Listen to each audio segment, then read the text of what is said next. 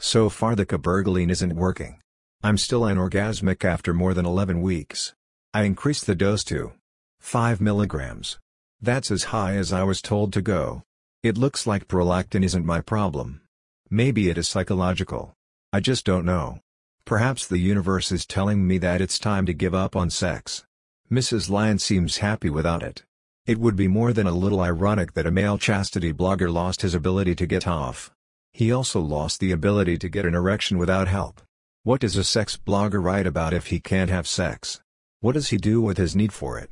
When do I just give up? We tried again on Saturday night.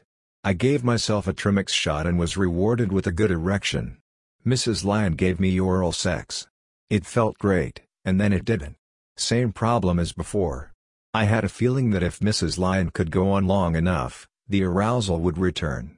The problem was that it was already taking too long. I'm also pretty sure that I was fooling myself.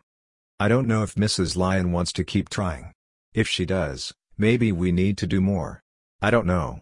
Right now, I'm feeling sad and a little lost. I don't see a path to success. I guess I'll go watch a movie on TV.